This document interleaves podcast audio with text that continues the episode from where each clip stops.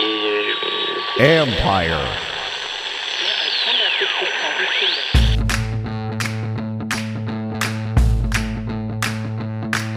Hello and welcome to my podcast. Do me a favor, subscribe to the John Connie Report wherever you get your podcast. You're watching on YouTube, hit that like button, hit that subscribe button. You can find us there as part of Empire Media. And don't forget, you can also now become a member by going to the YouTube page. Click on join. It'll give you three different tiers you can join. You're going to get all the same stuff from me if you don't become a member, but if you do, you're going to get a lot more. So, shout out to Adam Lerner, Mike Stewart, and Blaine Bowling, who have become our first gold members. Much appreciated. We're going to give you content. You're going to get extra stuff, you know, private Zooms, some Q and A's, um, depending on your tier.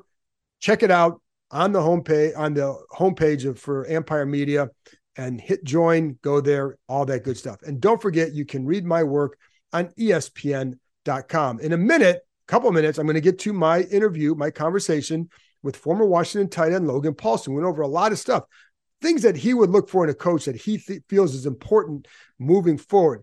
Also, we talk about the quarterbacks. We talk about Drake Maye. We talk a little bit about Jayden Daniels. Um, and we, you know, just all that good stuff with Logan and just a lot of stuff that I think is just really good insight from a former player about what matters in a locker room, too, with the coaching situation and the importance of hiring the right staff, why that's so important from an ex player's perspective. It's kind of obvious, but I think the impact when you don't have it, what happens. So stay tuned for that in a minute. But first, got to go over some stuff, and it's down to two Seattle and Washington are the only teams now remaining who need to fill their head coaching vacancy. That means the Ben Johnson sweepstakes, if that's who Seattle wants, is down to two teams. So Seattle. Now, my understanding with Seattle, like they have interviewed Mike Kafka, Dan Quinn, Patrick Graham, Ejiro Evero, and then Ben Johnson. Those I think are the ones that are still on their list. And of course, Washington, Raheem Morris now going to Atlanta, so you can take him off the list. Others who have interviewed and or will the others are going to interview early next week would include uh, Dan Quinn still on that list. He's going to interview with also with again with Seattle, I believe, on Friday. Aaron Glenn, Mike Macdonald, Anthony Weaver, and you know Bobby Slowik interviewed early in the week. Uh, Eric Bieniemy a couple weeks ago.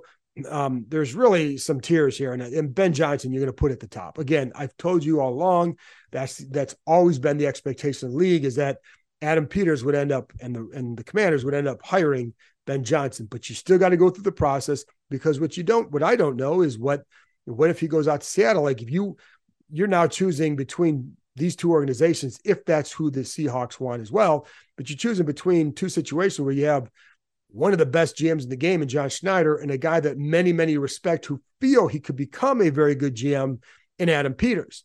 And then you have, you know, two two good fan bases. Um, I think the ownership situation here is going to be a little bit more settled. We don't know what's going to happen with Seattle out there, but you know, all signs continue would continue to point to Johnson being here, but we'll see. Until that, until those, you know, T's are crossed and the I's are dotted. But again, they're going to they're going to talk to all those guys. Like the Lions, obviously the games this week can't talk to them until next week in person.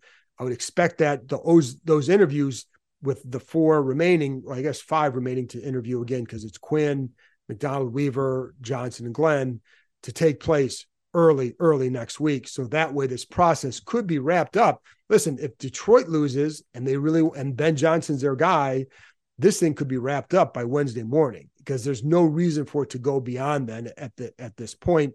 And you know, by this time, in a week from now, we could know who the coach is. If the Lions win and the Ravens win, it's going to drag on for a little bit longer because there's there's no way I could see them hiring somebody before they get to to have a chance to, to hire Ben Johnson. Um, and then I think it was also telling that Atlanta and Carolina, both of whom interviewed Johnson, went in different directions. And and it may be that Atlanta wanted to go Raheem Morris because he's a good. He's front, you know, he coached there before. Um, I think he's deserving of it. Dave Canales in Carolina. That's an I think he could be a um, good hire for them, but I don't think they were ever going to attract Ben Johnson. I know like people worry about, oh, they could just throw money at him. It's going to take more than that because he's going to get a lot of money anywhere. It's going to, what people want is not just the money. They want a place where you know you can win because winning keeps you employed in this league. You can go and get the money. Maybe you get a few mil, few more million over here, but are you going to, is that a long-term success possibility? Or could you have a, you know, if you're going to, if you're a hot candidate, you want to go every person I've ever talked to in this, in who's been in that situation and, and they're, they're, whether it's them or the representatives would say the same thing, put yourself in the best situation. And Carolina was never going to be that. I don't care what kind of money threw of them, short of him bringing in, you know, short of him giving the guy a billion dollars, is you're not going to get him. So Anyway, but it was telling that those guys went, that those teams went in different directions. Um, and now it's down to two. So again, by early next week, they will have talked to all these guys for the second interview, and then you can make your decision and then, you know, get, get this process moving forward. So that's it for me. There you go. Here's my conversation with former Washington tight end Logan Paulsen. All right, Logan. So still don't know who's going to be the coach here. But I want to start just kind of in general. We've talked a lot about Ben Johnson, obviously. You know, everybody has. There are other guys. So, but from your perspective, someone who's been in the room, you know, played for, you know, number of coaches, what's the quality that you would look for most in a coach? Yeah, I think that's a really good question. I think it's there's a lot of stuff behind the scenes that I think become a big factor here, but I think kind of the main one is just like it's it's leadership and your ability to relate to people. I mean, is really what it comes down to. And I think that's one of the reasons why Sean McVay is such a dynamic head coach. And I think one of the reasons why he did so well at such an early age with the uh, with the interview process, because I think he had the ability to relate to people, identify a commonality with people, and just be himself. And I think when you look at Kyle, like when he was in San Francisco, that was one of the things he was working on and, and, and, improved with. When you look at Dan Quinn, that's one of the things he was excellent at. I mean, he was just fantastic at building relationships with people, creating a positive work and uh, environment, finding ways to motivate people to be excited about coming to the office every single day. So I think I think those are things that, you know that I really identify from coaches that I have a lot of respect for. Mike Shanahan, I think too. You know, I think it was a little bit different there. He had really dynamic coordinators, but again, a guy that had that kind of that leadership quality, the ability to relate to players, um, at, at a high level and understand the player's plight. I think was another thing that Mike did at a really high level that was always fun to see. So I, I think it's that it's the leadership, the ability to relate and motivate the, the talent on the roster.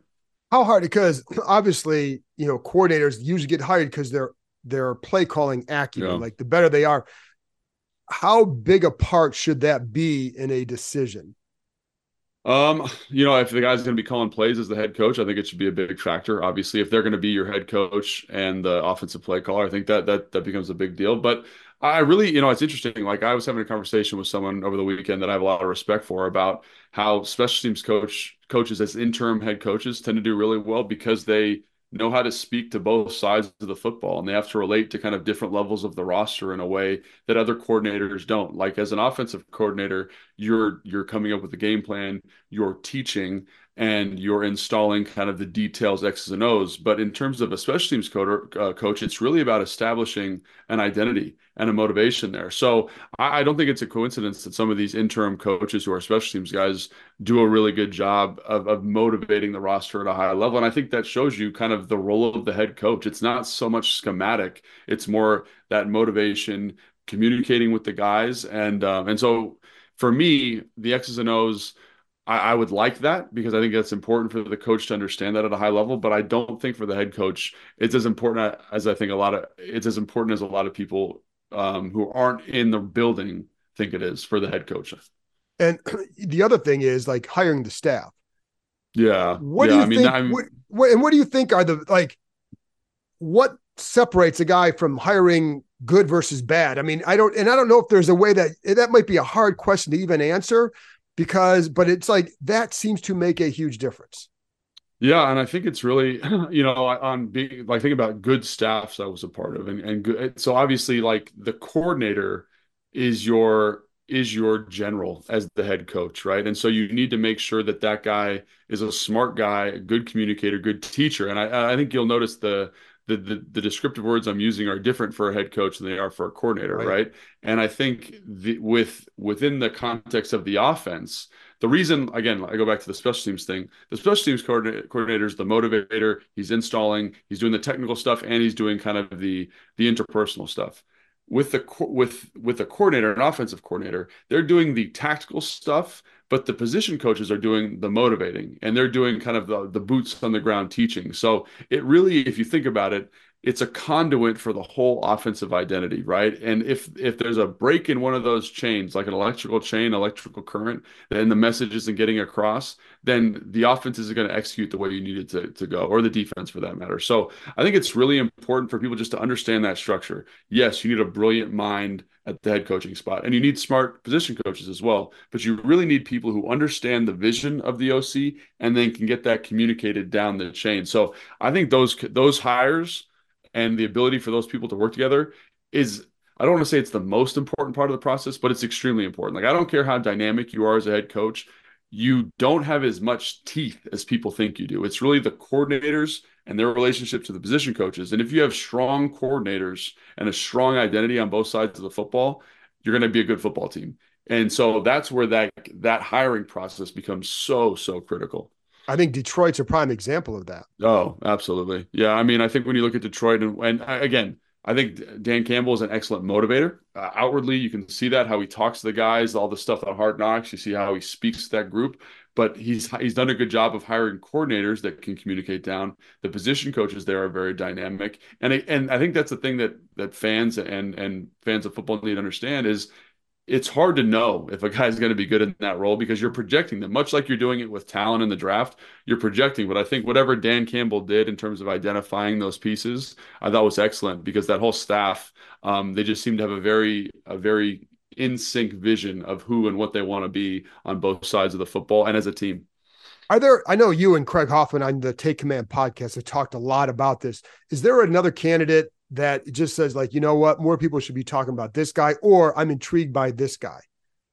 Yeah, I mean, I think obviously Ben Johnson's the guy that, that everyone the name comes up all the time. Um, Macdonald from Baltimore is another guy, but I, I, I don't think people should sleep on Dan Quinn. I really don't. Uh, Dan Quinn, Raheem Morris, like those guys are great at the things that I just described that are important for the head coaching position. They're great at building relationships, they're great at communicating, they're great at motivating, and they're both smart football guys. So I think they kind of check all these boxes that people want to overlook. I think another guy that I have a lot of respect for is Frank Smith. Like he's a guy that kind of again checks some of those boxes. I think the OC down in Tampa Bay, I think is a guy that's an interesting candidate as well. But Uh, you know, I don't know if they've interviewed here or not. I'm not, I haven't kept up to date with all that stuff, but I think those are the types of guys that having, having worked with Frank, having worked with Dan, having worked with Raheem, understanding how they treat players, how they communicate with players, and how they find the way to maximize the player through that process, I think is something that I want in a head coach. And I think the other thing that I love about those guys, all of them, is they're great communicators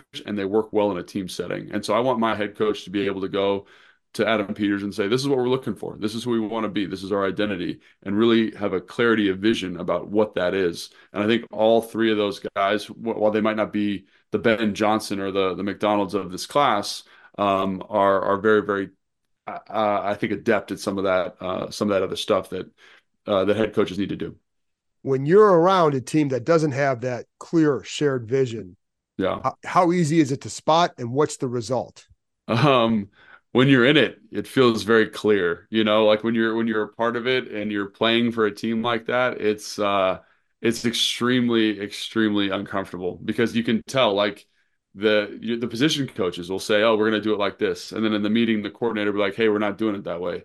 And you look to the position coach and the position coach will look to the coordinator and you can just tell they're not communicating well mm-hmm. or you can also tell by the types of people that they're bringing into the organization hey we're we're a 3-4 we need these big hulking five techniques but you bring in a pass rushing three technique to play five and that just there's there's a there's a disconnect from the GM to the coach, and then in the first example, there's a disconnect for, between the coach and the uh, and the position coach. And I think like that's where people need to understand. It's like a business. Like if you were going to run your business, you want open lines of communication, you want a clear vision for what you're doing. And you've, I'm sure you've worked in places, maybe you haven't because you've worked for ESPN, which is a, a great place to work. But I've, uh, I've been a part of a bunch of teams where that, that connection is not very clear and the result on the field uh, suffers tremendously because of it. Where did you, where was it the best shared vision? Ooh, that's a great question. Um, I really so obviously when Mike was here, I really enjoyed that. 2012 was a lot of fun. I think you know Mike's relationship to Kyle and Mike's relationship to Haslett were, were really fantastic. And I, again, were they the were they the, the the highest level of schematic innovation? No, but I think they were communicating their identities very, very well. Uh, the place that I enjoyed the most working uh, was probably in Atlanta with Dan Quinn. Um, you know, like from a head coaching standpoint, obviously my time in Chicago because my position coach there was so fantastic, was awesome. But he did a good job of insulating us from a lot of the nonsense that was going on with the coordinator and the head coach. You know, so he did a good job of that.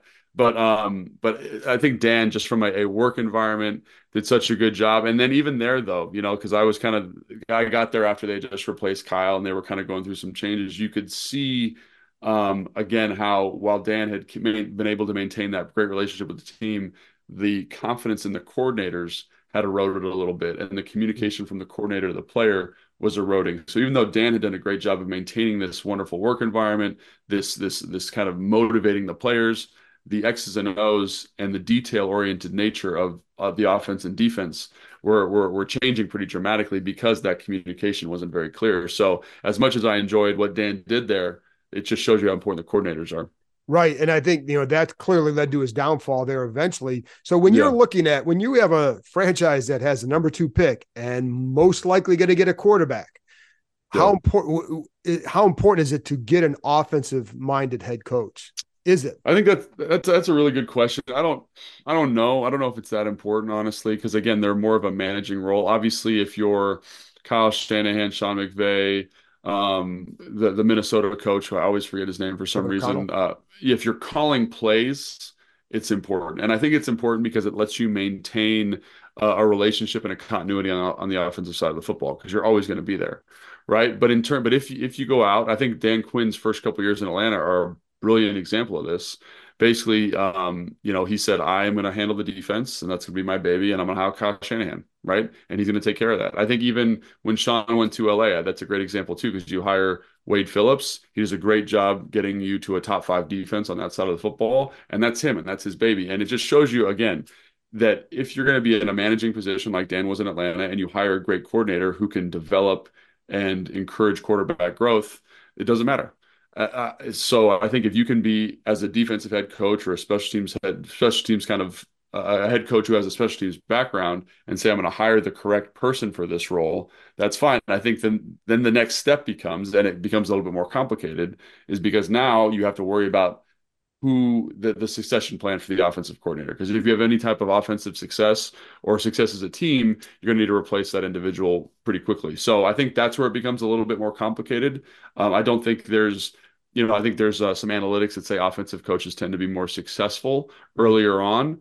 I think there's, I think that's partially because there are more innovative coaches on that side, generally more innovative coaches on that side of the football. But I think when you look at Dan Quinn's success in uh, in Dallas in terms of turning around the how bad they were when he first got there. When you look at Macdonald's success in Detroit, they're or in uh, Baltimore, excuse me, they're they're doing incredibly innovative things defensively. They obviously understand at a high level the direction football is going. I like that that is a part of it, and it shows that they can make informed hires for offensive and defensive staff. So to me, not that important. But again, um, I think there is a recent precedent that probably biases people towards offensive coordinators, sure. uh, offensive minded head coaches. I did want to ask you about Macdonald because he also has a really good staff there too on defense. And yes, you know, it's yes. a very good staff. And again, that's it, you know, when Gregg Williams was here and Gregg Williams was a very good defensive coordinator, but the best thing he did was hire that staff. I mean, that was a an all-star staff that he yeah. had on defense. And it's what it's it's pri- the primary reason why they executed so well. But let's go to Macdonald in Baltimore. You talk about innovative stuff, and he's always seemed to be someone who seems to be adaptable to his talent. What yeah. what jumps out to you when you watch his defenses?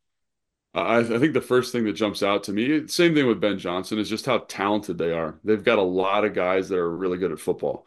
And then I think the next thing that jumps out to me is how detail oriented they are, how they have rules you know, for three by one, for two by two, they can kind of disguise coverages. They've communicated it well. The leverages are correct. And I think the other thing that jumps out is the blitz scheme. Like they just do a great job on third down, finding ways to create overload versus protection. And I think the other thing that sticks out to me is like I was watching uh, a couple clips last week of um, of their game against uh, Houston, And one of the things that stuck out to me is like usually when you're dropping defensive linemen into coverage, uh, it gets a little bit um, weird because they don't know exactly what they're right. supposed to be doing, right? Because they're defensive linemen. And I just love that you're dropping these guys into coverage and they're not just dropping to spots, they're dropping with vision to number three to the receiving mm-hmm. side, right? And they understand that I got to close this window because that's where that's where I'm supposed to be replacing. And I thought that just shows a level of detail oriented coaching from obviously the defensive coordinator, but also Anthony Weaver that is unique right. to that style of blitz. So I just I I think it's again it's good football. They've got good football players. But again, you can tell they're well coached. They're well executed. Again, the timing of the blitzes, how they're able to anticipate the snap count, how they're able to create these patterns where they demand that offensive like you know like a lot of times oh we're gonna bring a safety off the edge, or we're going to loop the defensive end, and the defensive end loops a little bit too wide, and the tackle can pass it off to the guard and pick up the pressure. Here, they run them nice and tight. The tackle can't pass it off. They can't leave their assignment. They can't leave the penetrator, and you get free runners. So I just I love that level of detail. It's the same thing you see with a Kyle Shanahan or Sean McVay led offense. The detail, the coaching, the the precision of it. And I think that's really refreshing to see on the defensive side of the football. And I think that's one of the reasons it's special. And again, it's not only him, like you alluded to. It's they, they're very talented and they're very well coached. And that's not only him. That's all the position coaches that fall yeah. under his uh, his purview. Their secondary coach, Dennard Wilson, is going to get looks as a as a defensive coordinator candidate mm. in some places, I believe. I think he already is um, getting some looks at that or will. So, but it would, how much when you watch that detail, how much of that was missing here? Um, yeah. So, I think um, I think a fair amount to be to be totally candid, right? I don't want to be you know kicking dirt on someone's grave sure. after they've left, but uh, but yeah, it's it's it's like watching something completely different. It's like watching a completely different brand of football, and um, I think a lot of it stems from not having a, as much talent as maybe Baltimore does. And the same thing, like when you watch Dallas, like Dallas is a very talented roster and they've got a very talented pass rush, but uh, Dan Quinn does a lot to maximize that group, just like Macdonald does a lot to maximize what they're doing in Baltimore. And then it allows you to kind of coach the secondary in a specific way. And um, and again, like it's not just them taking more chances because the pressure's there; it's them playing with excellent leverage, them knowing where their help is, them passing things off, them uh, communicating bunches, them understanding that I can hold this disguise because I've communicated with this player. And you can, and it's not like I'm just, I'm not like I'm like a, you know, like predicting or anticipating or, you know, like reading between the tea leaves here. It's like you can see them on film communicating right. in a way that you never saw here. And I don't think you ever had that kind of di- dynamic leadership or communication here that is needed to execute defense at a high level. And also, you could just tell the detail from a coaching standpoint wasn't always there, you know. And I um and I think that's uh again that's that, that person's gone at the moment, but I yeah. think uh, it, it, negatively affected a lot of the players here on the roster as well. And then when you look at Detroit's defense, anything jump out? Because here's like Aaron Glenn is a candidate too. And yeah. you know, and I think like when I talk, I know like the rankings of their defense, it's not going to impress anybody. But what I've always heard about him is it's the qualities that you described in a head coach.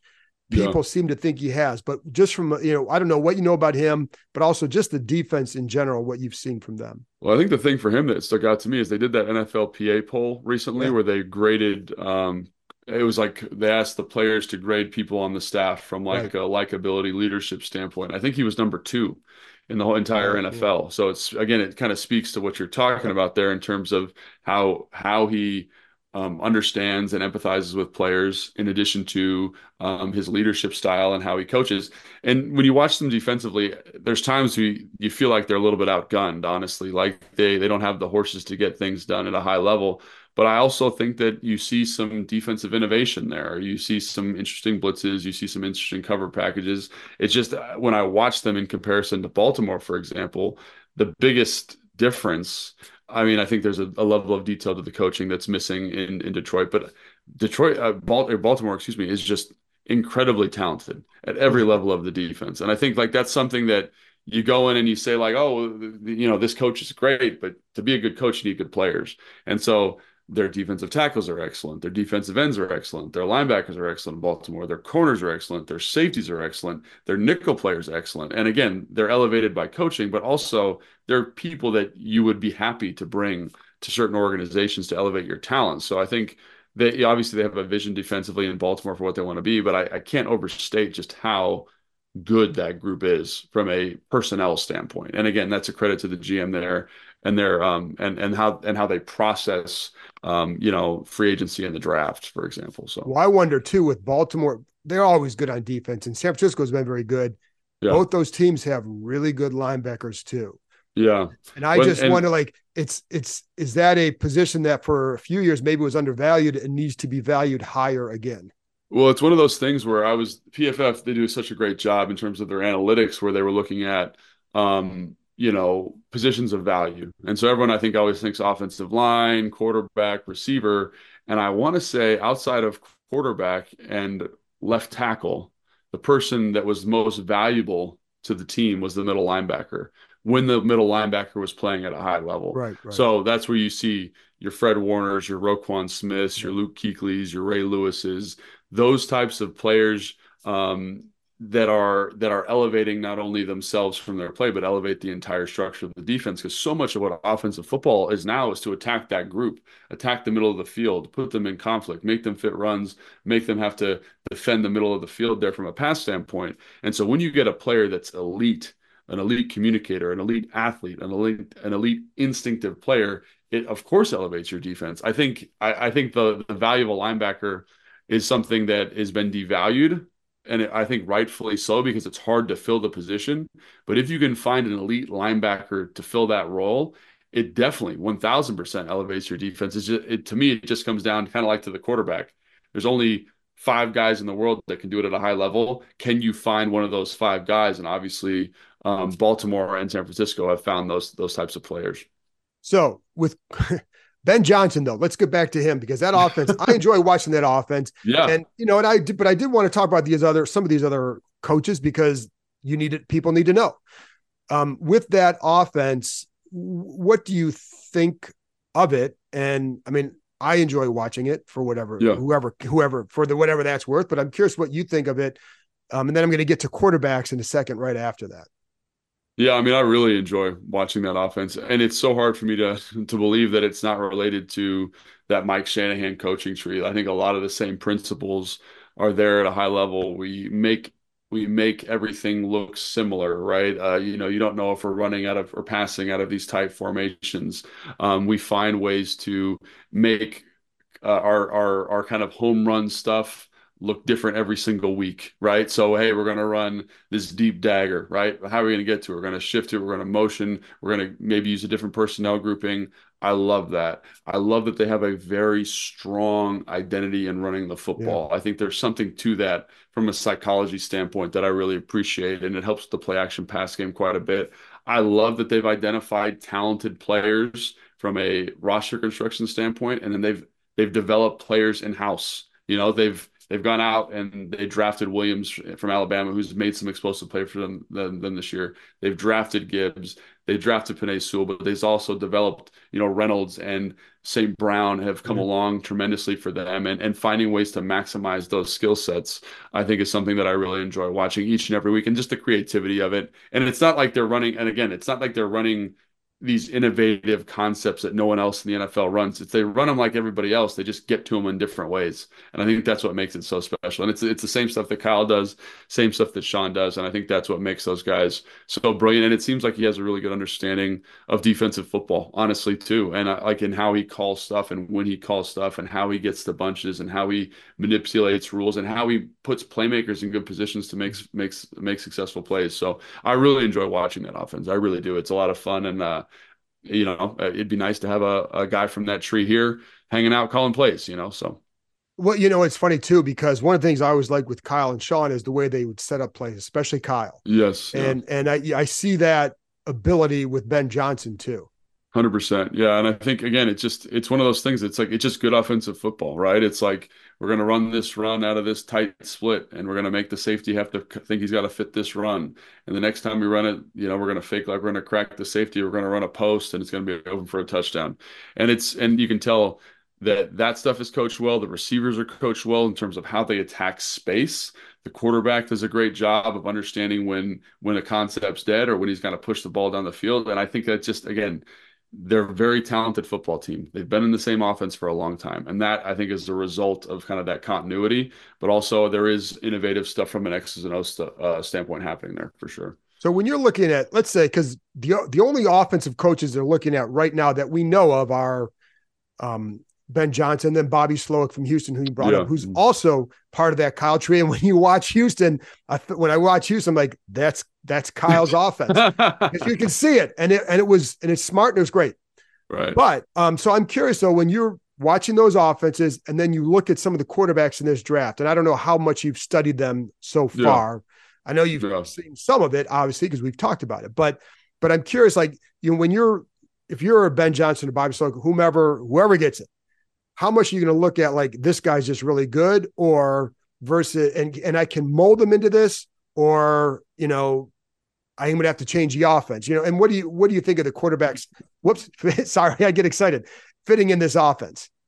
Yeah, I think that's a really good question, and I think it's it's it's important for people to understand that when you are doing draft evaluations, um, everything is a projection because there's such a drastic difference between the offensive structures in college and the offensive structures in the NFL and the expectation for the positions. Like even when you're watching receivers in some of these spread offenses, they'll run three routes. They'll run a post, they'll run a hitch, and they'll run a dig.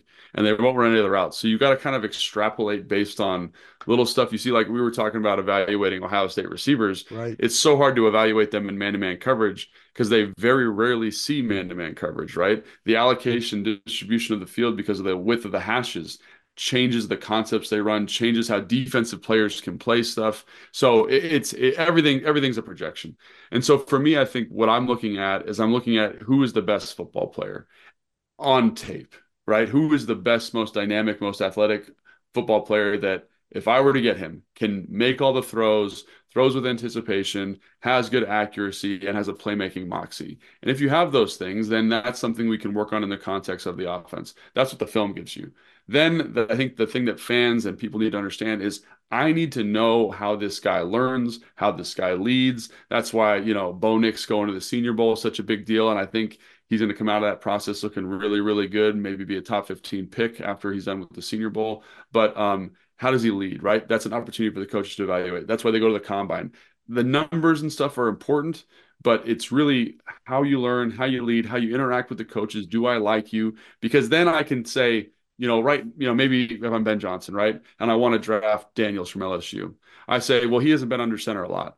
But I know based on how he works and how he approaches stuff that he can get to some more under, under center stuff as we go. Obviously, we have to tailor the offense to what he does well early on, but we can grow and mature in this offense, much like I think Lamar Jackson. I think they did a great job with his development up in Baltimore. They kind of tailored an offense around his skill set. And then now look at him. He can kind of do anything you want him to do from a pass game standpoint. And I think that's you insulate a quarterback early by doing giving them stuff that they know well and they feel comfortable with and then that that bucket expands i think jared goff's another great example of that right struggled early sean mcvay had to insulate him in year two obviously the trade happens and then same thing happened with ben johnson in detroit what does he do well? Let's speak to that. And as and as he's gotten more comfortable, they've expanded what he does. Like initially when he got there, they didn't do a lot of play action pass, and then now when you watch their games, there's a significantly like higher higher level of that happening because he's gotten more comfortable with that. So I think that's the way I would approach this. I'm saying who's the most talented guy? Can he learn what we want him to learn? And then how do we kind of speak to what he does well now in the next two two years? until we kind of let the offense grow and the personnel around him grow and blossom to create a a fantastic offensive product. How how far along are you in just evaluating quarterbacks in this draft? So I've done um obviously I've watched all of them because like you're I'm doing senior bowl guys, so like I've watched all the receivers, all the whatever. Um but in terms of like my actual evaluation on them, I haven't watched them in the level of detail. Some okay. of them, right? Like so, for example, um, I've watched a lot of Drake Maye because he has a couple of receivers and an offensive lineman that are going to the Senior Bowl. Um, I've watched a lot of Jayden Daniels, watched a lot of Caleb Williams. Again, there's a lot of players from USC going out. But um, Joe Milton's a guy, the guy from Tulsa. I always forget his name. Really dynamic quarterback. Bo Nix, I've watched a fair amount. I haven't watched Penix that much, but kind of there's five or six guys there that I feel like I have a pretty good handle on of, of who they are and what they're going to be. And and I mean, obviously at two right now, you'd look at yeah. Drake Maye or Jayden Daniels. Yeah, and so for me at this moment, at right at this moment, and again, like subject it's gonna, I'm guessing it's going to change a lot. It's going to change, but like I would go Daniels, I think, and uh, you know we've talked about this a little bit over the last couple of weeks, and um, you know obviously the players have good games and players have bad games, and you got to kind of flesh out who the player actually is. But I just felt like the highs for Daniels this year were so much higher. And I feel vindicated in saying that because I think when you when you read stuff by Daniel Jeremiah, when you read stuff by Bucky Brooks, when you read the stuff at PFF, like he was a better football player this year, right? His his 2023 season was better. So if you're just looking at that film, it's really hard for me to say, oh, Drake Maye is a better football player, right? But again, like I said earlier, it's a projection business. So who projects better to the NFL? Right now, I don't think I could pass up on on Daniels because of what he did in 2023. But I think there's a lot of people that are going to say Drake Maye, man, pretty good in 2022. Um, he's got a big arm, pretty good athlete. I don't see the accuracy that I want to see from him. I get a little bit nervous about it. But uh, again, I people are going to have their opinions. Right now, I'm pretty strongly in the Daniels camp because again, he made some tight window throws throw through some anticipation. There was a competitiveness there. I thought he got better as the year went on. Like you watch the Florida State game, you're like, man, don't love a lot of this because he's taking these big hits. He's falling down. He's, you know, like it's there's a mm-hmm. lot of stuff. You know, he's he's making ill-advised throws. He's not putting his receivers in good position to be successful. And then as you watch more games, and specifically the Florida game and the and the Alabama game, you're just like, these are good defenses. They're these these defensive players will go high in the draft this year, and he's making them look silly. So if he's got that kind of athletic ability, I just don't think I feel comfortable passing on him at two if he's available. The good thing is, Logan, people will take your comments about the quarterbacks very rationally, and there will not be anybody saying like, "That's why he didn't play the position." That's why he didn't do this. So that's the good thing about quarterbacks. It's what I yeah. love about this. yeah, no, it's great, and, and I, and I and I and I acknowledge like um, I acknowledge that like everyone's gonna have a little different opinion. I think that's the yeah. thing that's important to remember about the draft is everyone's gonna have a little different opinion. Like I talked to I'll talk to Grant Paulsen. He's a you know he's a Drake Maye guy through and through. He loves what he sees from Drake Maye Uh, one of the one of our producers on the other show that I work on loves Drake Maye I just again, if you're basing it on 2023, he was a better football player. The throws were tougher the the the level of difficulty was was kind of more NFL ready. And detractors of him will say, "Hey, he's throwing to Malik Nabers, he's throwing to Brian Thomas. Both of those guys are going to be first round players." I'm totally with that. That's 100. percent But so was Joe Burrow, right? right? And then you say, "Oh, what about um, you know, he he he wasn't good at Arizona State. He was just kind of a fourth round player." I'm with that as well, but I also like to see players that develop, and I think that's another reason I'm a little bit higher on Bo Nix too right now, is because they've developed they've played a lot of football they've seen different offenses they've learned different offenses and i think there's a lot of value there. So and again I, this is not a knock on Drake. i just think it's really hard to evaluate yeah, quarterbacks coming out of that north carolina offense too so it is. you know. It is and and the you know last thing i'll say on the quarterbacks too like when i talk to people it's all over the place. So yeah. You know, and it doesn't mean that, and because someone, if if they like quarterback X and you say something bad about quarterback X, you're or whatever However, yeah. I'm hearing the same discrepancies within NFL circles. Yes. So like people in the game are going to be different. You know, the other thing is too, and this, and I don't know, like I have no clue that they would even go down this road because it'd be very expensive. But a guy that I think would fit this off like a Ben Johnson offense very right. well, or even Kirk Cousins. There you go. Kirk Cousins, man. Yeah, I'm with that 100. percent Like talking I'm about, say, and I'm not saying they should, but I'm just saying like it's. I mean, he would fit. He would, he would fit excellent. Doesn't mean they should. Job.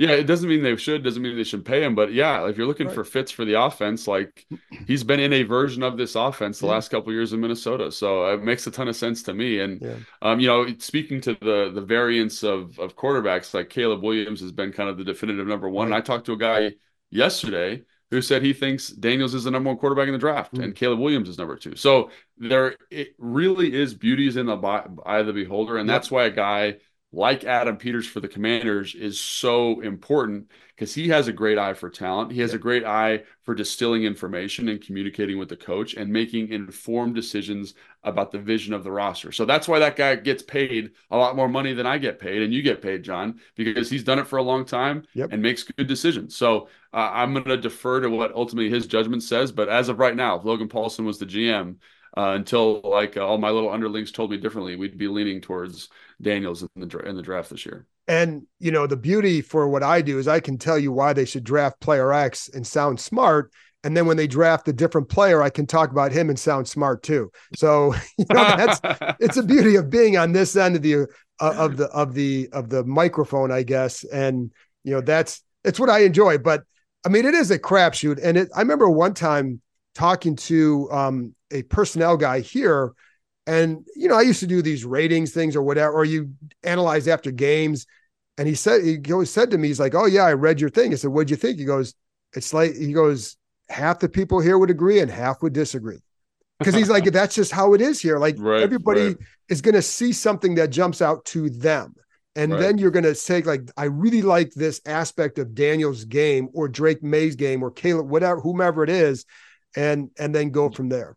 John, I got a perfect example for you. So I, I have a I have an affinity for people that like break the system, right? So like Johnny Wilson, the receiver from Florida State, mm-hmm. like I just cannot stop watching his film because I'm like, oh man, look at how he moves, look at how he bends in and out of his breaks. Oh, look at the the, the subtle stems that he brings, right?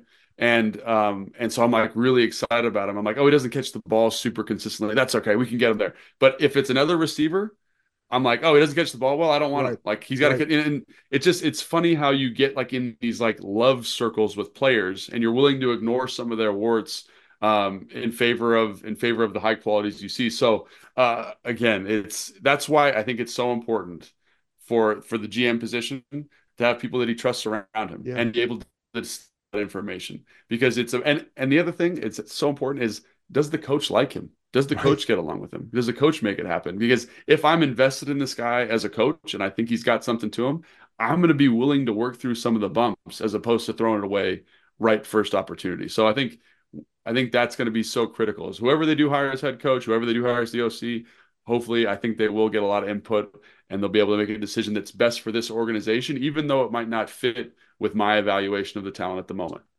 There you go. And there have been a lot of times in the past where they'd sign guys – where it's like the coach, like, why did you sign this guy for me? you know, and Jay Gruden can talk about that for probably yeah. a couple hours. So yeah. and it's and it never ends well in those situations. So right. um anyway, Logan, you're the best. Appreciate it. Tell people where they can find you. I brought up Take Command with Craig Hoffman. Yep. Where, where, else? Take Command and then the, the Command Center podcast, which is through the team with do that with Fred and right. Santana. It's been really great. We have uh, all that content there on the YouTube page. So make sure you guys check that out. My Instagram, Logan underscore Paulsen 82.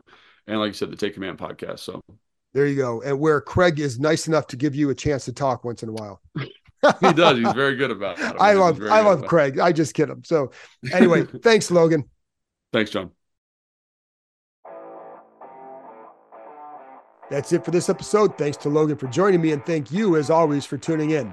I'll be back on Monday morning with another episode talking coaches, talking, hey, what's going on in Philadelphia with the Eagles? Is there an opening for other teams in the division? Are they really slipping?